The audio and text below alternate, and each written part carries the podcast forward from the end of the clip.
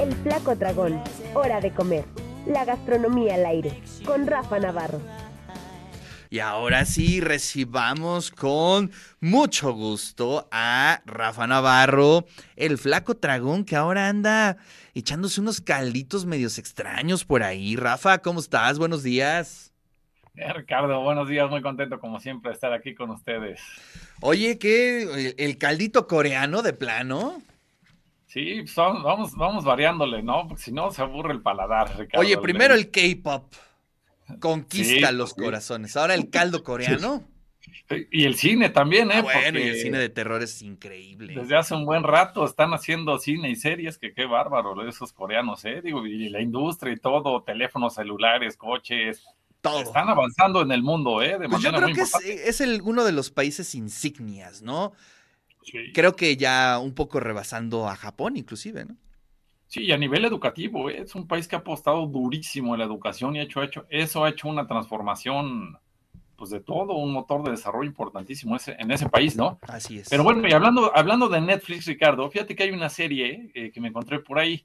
Ahorita están poniendo muchos contenidos de Corea del Sur, ¿no? Digo, ahorita vamos a hablar todo lo que digamos de Corea, nos estamos refiriendo en específico eh, a Corea del Sur. Bueno, hay una serie en Netflix interesante de tres capítulos que se llama Una Nación de Caldo. Exacto ay, ¿qué es esto? ¿No? A ver, vamos a ver, sí, un caldito, ¿no? Eh, lo que conocemos de, digamos, lo más próximo, pues es el ramen, ¿no? Que, es de varios países, es, es, asiático, pero me pareció interesante, dije, pues vamos a echarle un ojo, son tres capítulos como de 50 minutos cada uno, y fíjate, habla de todo lo importante, ¿no? Yo no tenía ni idea, ¿no? Pero así como aquí en México, digamos, lo más importante puede ser el taco, ahí en Corea del Sur, pues lo más importante llega a ser el caldo empezó siendo un, tema que le metían eh, pues caldo, digamos, a los platillos para darle más sabor, para, para profundizar el sabor, pero se ha ido diversificando con el paso de las décadas en Corea y se ha ido especializando en distintas regiones con distintos tipos de, eh, ingredientes y ahora es un platillo esencial en su cultura, ¿no? Eh, esto lo dicen que, que, los acompaña toda su vida el caldo. O sea, para, para cuando nacen, digamos, hay un caldo especial que se, que se hace con algas para las mamás cuando están amamantando. Y hay un caldo especial que se come en los velorios, ¿no? O sea, cuando, cuando la gente pues ya muere. Entonces es una alegoría de cómo el caldo los acompaña durante toda su vida, ¿no? Así como aquí en México de repente en, uno se mete a las rancherías, en fin, ya alejado de las capitales, y todavía hay fiestas de, no sé, tres días puede haber una boda, ahí también las hay, pero comparten el caldo, ¿no? Entonces dicen que eso crea un sentido de comunidad, estar compartiendo el caldo o tu gente querida durante mucho tiempo, ¿no? Y luego, bueno, también algo interesante es que ahí usan todo el animal. O sea, aquí lo dicen, la diferencia como en Occidente, que unas partes se usan, unas no, y unas incluso hasta las tiran. No, aquí siempre buscan estar, eh, es una cocina como muy ecológica, digamos, porque están ocupando todas las partes del animal. Y fíjate, así como aquí en México nos gusta este, pues los machitos, los tacos de nana, de ojo, de buche, de bla, bla, bla, y lo expresamos en tacos, ahí Ricardo en Corea del Sur lo expresan en caldo. O sea, estos ingredientes, incluso las tripas, este, no sé, la, la rodilla, cosas así que no te imaginarías, eso lo usan para el caldo, ¿no? Entonces, eso fue como interesante descubrir de la cultura gastronómica coreana. Y fíjate, algo interesante, hay un caldo que se llama Seoyeng Tang, ¿no? Que lo hacen con huesos de pata de vaca. Este en un principio se lo daban, los huesos se los daban en pago a las personas que destazaban al animal. Y con el tiempo pasó a formar parte de un caldo súper importante. Oye, como las caderas, ¿no? Exactamente, Ricardo. Diste, diste, diste con el clavo. Me recordó muchísimo esa historia del mole caderas. Fue, también muy emocionante eso de encontrar este, esta, esta, identidad cultural que ellos tienen, pero que nosotros también la, vimos reflejada en otro platillo muy emblemático, ¿no? Entonces, eso fue también como muy bonito. Y luego, bueno, vamos a entrarle ya qué, qué caldos nos ha tocado probar. Fíjate, un amigo una vez nos trajo de Europa, de, de Suiza en particular, nos trajo un ramen coreano instantáneo. Estos ramen, pues ya desde hace muchos años se venden, ¿no? En cualquier tienda de autoservicios de estas de las esquinas, pues te venden de una marca en, específico que hasta luego se hacen se hacen burles y no se cuánta cosa de que casi no traen ingredientes. Pero bueno, ese no es el, el tema de hoy fíjate, este lo compran en Suiza, nos lo trajeron de regalo, pero es un ramen coreano.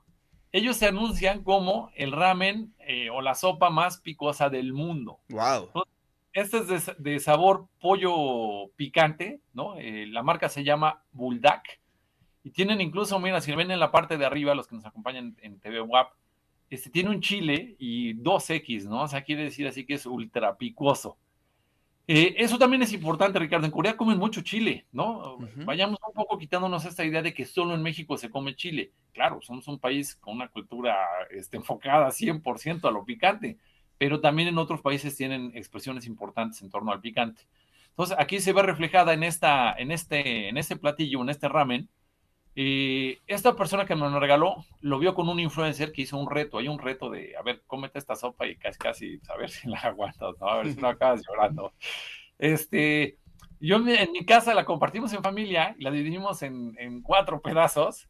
Este, sí me pareció picosa, pero tampoco era algo incomible, ¿no? Este, por supuesto, le echamos el limoncito, ya sabes, así, lo preparamos a la mexicana Claro, esto es porque me comí una porción de cuatro, lo dividimos en cuatro y por eso a lo mejor, pues tampoco me pareció tan, tan ruda, ¿no? Pero yo pienso, si ya uno solito se come todo eso, híjole, pues a lo mejor al rato sí te anda ya el tema de la grura y este, pues dando lata, ¿no? Y luego, bueno, aquí en Puebla, Ricardo, aquí en Puebla, eh, fíjate que comí una sopa de soya, o también llamada miso coreano, ¿no? Que en el nombre en coreano es Duengan Chiwe. Si lo pueden ver, ese es un platón, los que ya, nos, lo, nos hizo favor producción de ponerlo. Y fíjate, es un platillo muy, muy verde, ¿no? O sea, tú lo ves y no manches, es un, es un bombazo de, vegetales. Eso es importante en la cultura de ellos. Comen muchos vegetales, mucho. Y a veces la carne, pues es, es como un complemento, pues a veces no es, no es el ingrediente principal, sino, sino viene a acompañar a los vegetales, ¿no? Exacto. Entonces, esta que están viendo en pantalla pues traía carne de res, cebolla blanca medio cruda, ¿no? Que la ponen en el caldo que está tan caliente que con eso ya alcanza a hacer una, una cocción y ya no es desagradable, digamos. Tenía cabaza, tofu, que es una especie, pareciera un queso blanco, Ricardo, pero está hecho a base de soya. Es un producto bien interesante que hay ahí en, en el tipo de comida que hay por allá, también lo hacen mucho en la comida japonesa. Y fíjate, el cebollín lo usan mucho, eh, granos de soya, que es como, pues, como un granito de frijol así parecido, también pues, tenía ahí completo. Y algo importante, eh, es una cultura del arroz también, así como China, Japón, pues también Corea consume muchísimo arroz. Y el arrocito se lo ponen a los caldos.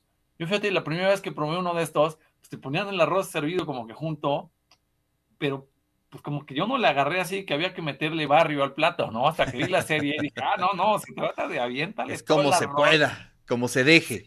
Y así, que se vea así, este, espeso, que, que el caldo agarre y la verdura, el arroz. Entonces, ahora ya después de ver esta serie lo volví a comer y ya eh, te cambia mucho la Oye, ¿cuál es el lugar? Eh, ¿Cómo se llama el lugar, Rafa? Mira, eh, ese restaurante Hu Won está en La Paz y tienen una sucursal en Atlisco. Está por donde está el colegio americano, donde sí, claro. en la Juárez. Este, y fíjate, es una casa eh, que se convirtió en restaurante. Entonces tienen varias estancias, como que en los cuartos, ahí el patio, el patio, por ejemplo, ahí medio abierto.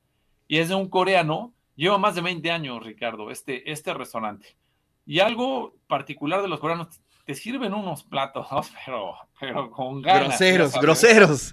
Sí, ahí en la serie se ve, pero bárbaro. Y en este restaurante también lo compruebas y dices, no manches, qué cosa, ¿no? O sea, mejor hubiera pedido primero algo. Oye, es por donde está la estancia argentina, por ahí, ¿no? en la parte de atrás. Justo en esa calle. Está, ¿qué será? Como a 180, 150 metros. ah, pues es bueno saberlo, ¿eh? Se me hace que este fin lo visitaremos.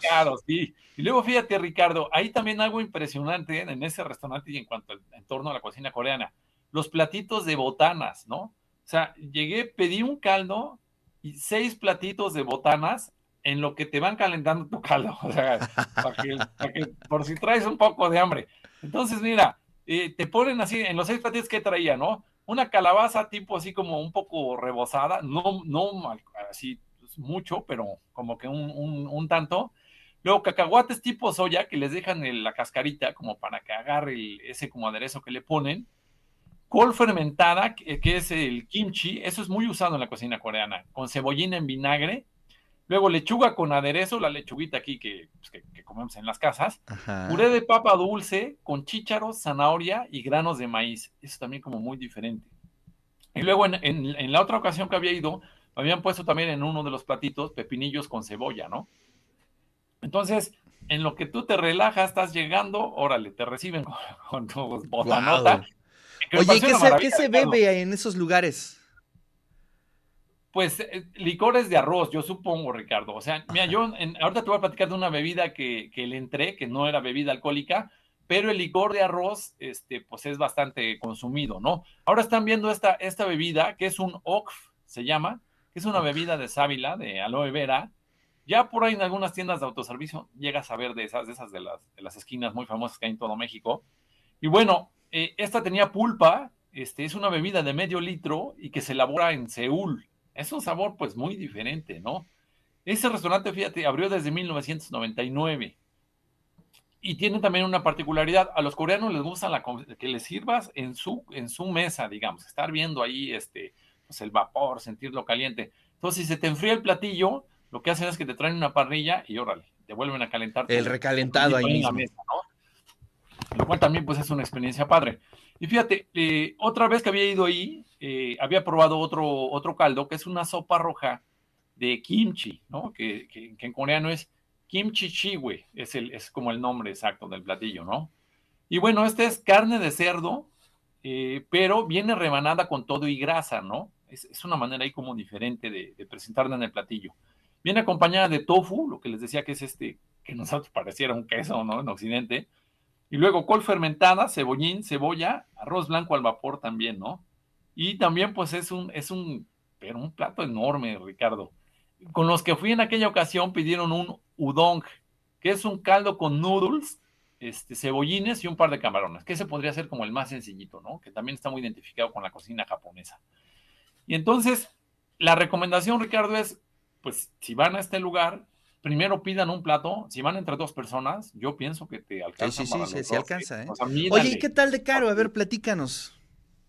No, mira, este platillo, por ejemplo, estos dos que te acabo de poner, están en 150 pesos, pero es para dos personas, Ricardo. O sea, oye, pues está genial, ¿eh? Está bastante bien, bastante bien. Te ponen tu botana, imagínate, tu botana, tu plato, te rinde para dos. Está bien padre. Yo una vez fui acompañado, fui con unos eh, cuates, este, y, y compartimos ahí como platillos, ¿no? Pero la otra vez se me ocurrió, ya no me acordaba el tamaño que tenían, dije, ah, voy a pedir uno solo para mí. No, ya no cené, Ricardo, en ese día. O sea, sí le di batalla, pero ya no cené. Estaba muy servido de una manera muy vasta, Ricardo. Entonces, pues, ahí está la experiencia. La recomendación es, vean la serie, uno, dos o tres capítulos, y luego váyanse a comerlo, porque vas a estar evocando las imágenes, lo vas a disfrutar mucho más la experiencia y la aproximación cultural a, a lo que es el caldo coreano, ¿no? Y luego, Ricardo, si me permite rapidísimo, viene un puente importante y hay siete eventos. Vámonos rápido para que sepan todo lo que hay que, hacer en estos días. Está la 15 Feria del Tejocote en Calpan. Ah, ya regresa la Feria del Tejocote, qué buena. Ya la ¿eh? recuperaron. Afortunadamente se paró ahí con la pandemia, pero ahí en Calpan es una maravilla todo el tema gastronómico, ¿no? Luego, fíjate, algo que nunca había pasado, Ricardo, se empalmó otra feria del Tejocote en el municipio de Junto, que es Huejotzingo, pues también hicieron su feria del Tejocote. Dijeron, aquí también sopla el viento. 19 y 20 de noviembre en la Junta Auxiliar de Santa María Atexcac, ahí en Huejotzingo, ¿no? Por si fuera poco en Huejotzingo, le echaron todo y van a tener también una feria del maíz. Uf. El, del 19 al 21 en San Miguel Tianguisolco, ¿no? Que es una comunidad también de Huejotzingo. Entonces pueden hacer un corredor, Ricardo. Yo es lo que tengo pensado hacer. O sea, ir a las dos de Huejotzingo y de ahí me paso a la de Calpan, ¿no? Claro. Luego, bueno, para los cheleros, Está el Graciela Beer Fest en Cholula, del 18 al 20 de noviembre, en San Andrés. Este, este tiene un costo de 173 pesos. Y luego va a estar el Festival Nacional Picnic, que recurrieron la fecha, que es parrilleros y cerveceros, ¿no? Juntos en un mismo lugar. Del 17 al 20 de noviembre en el Parque Intermunicipal de San Andrés Cholula. Ese se ve bastante bueno e invitan a gente de Netflix de eh, la serie de la Divina Gula, ¿no? Ahí van a poder comer cosas de ellos. Está interesante eso. Y el Día Internacional del Migrante, Ricardo, es un evento que va a ser el 25 de noviembre, cuesta 250 pesos, en el Centro Mexicano Libanés. Ese es padrísimo, Ricardo. En Puebla hay una asociación que se llama Somos Naciones en México, que aglutina a los extranjeros que viven en Puebla. Bueno, todos ellos se juntan una vez al año y hacen sus bailes. Oye, qué padre. ¿Eso en dónde? Una chulada, Ricardo. En el centro mexicano libanés tiene un costo de 250 pesos y ya te incluye la cena, ¿no? Entonces tú estás viendo los bailables, te venden artesanías, te comparten su cultura, ellos van con sus atuendos típicos de los países, es una maravilla. Yo he tenido oportunidad de ir al, este, como tres veces al evento, vale mucho la pena. Y por último, viene el Buen Fin, la Secretaría de Desarrollo Rural está haciendo la Expo Buen Fin del Campo Poblano en 11 municipios, Ricardo, del 17 al 20 de noviembre, Atlisco, Cuetzalan, Huauchinango, Tetela de Ocampo, Jicotepec, Zacatlán, Libres, Tepeaca, San Felipe, Tepatlán, Tehuacán, Teciutlán. Ahí van a poder encontrar productos del campo y de esta que se llama eh, Orgullo Poblano, ¿no? Que son pequeños productores que, están siendo impulsados, que ya tienen una marca, que ya tienen una proyección. O sea que Ricardo, siete cosas, ni más ni menos que hacer para este. Y, hay más, hay más. Por aquí te quiero compartir algo que me, llegó hace unos días, que me, me, me gusta mucho y es el, a ver si no me equivoco, es el cuarto Festival Nacional del Árbol de la Vida y el Barro Policromado. Esto en, Izúcar. Este, es, este es imperdible, ¿eh? creo que es una de las artesanías que más me gustan, los árboles de la vida. Fíjate, Ricardo, el trabajo que está haciendo Izúcar de Matamoros no es por nada, ¿eh? Pero este año, mis respetos, Mira, la verdad no sé ni, ni de qué este, color son, de qué partido, de quién está al frente, no sé. Pero se han puesto las pilas de una manera buenísima. Ojalá, ojalá otros municipios volteen a ver lo que se está haciendo en Izúcar de Matamoros, ¿no? Ahí estuvimos en la Feria del Pozole, están haciendo cosas de temporada, fuimos también a la Feria del Maíz y trae muchas ganas Izúcar de Matamoros. ¿eh? Ya es un corredor padrísimo, que empiezas desde Atlisco, está Guaquechula, este, llegas a Izúcar de Matamoros, muy, muy bueno también. Y sí, las cosas que se hacen ahí de árboles de la vida, espectacular. Espectaculares, ¿eh? Espectaculares. Hombre, este, a ver si podemos ir a darnos una vuelta y yo le recomiendo a toda la audiencia que se vaya a dar un, un, paseo allá en Izúcar y que compre un arbolito de estos, ¿eh? Realmente no tienen comparación, ¿eh? Son, se me hacen así como de las eh, artesanías más bonitas del país y creo que eso es algo ahí que hay que tomar en cuenta. Sí, y cuando estén en Izúcar hay, un mercado gastronómico, ¿eh? Está a una cuadra atrásito del Zócalo. Digo, se los paso ahí como tip. Este, si van en la tarde hay una pozolería muy famosa que a mí no me tocó probar porque, porque no fui en la tarde, digamos, pero también vale la pena, o sea, hacer todo el recorrido ahí en, ahí en Izúcar, ¿no? Tienen un pequeño museo con unos, unos eh, documentos en torno a la revolución interesantes y de Gilberto Bosque Saldívar, este gran poblano que salvó muchas vidas en la Segunda Guerra Mundial ahí encuentran documentos de puño y letra de él, ¿no? También está bien padre eso. Se bebe el soju, nos dice, y que si podemos repetir el nombre del restaurante. Sí, es con H, Hu Won, y con, con H W, Hu Won. Perfecto, pues ahí está. y tiene sucursal en Atlisco también, por cierto. Bueno, pues ahí está la invitación este fin de semana, pero antes veamos la serie, la serie en Netflix, ¿no? Sobre los caldos coreanos, o cómo la podemos encontrar. Una de caldo, exacto. Exacto. Bueno, Rafa, como siempre, un verdadero placer. Te mando un fuerte abrazo. Abrazo también, saludos.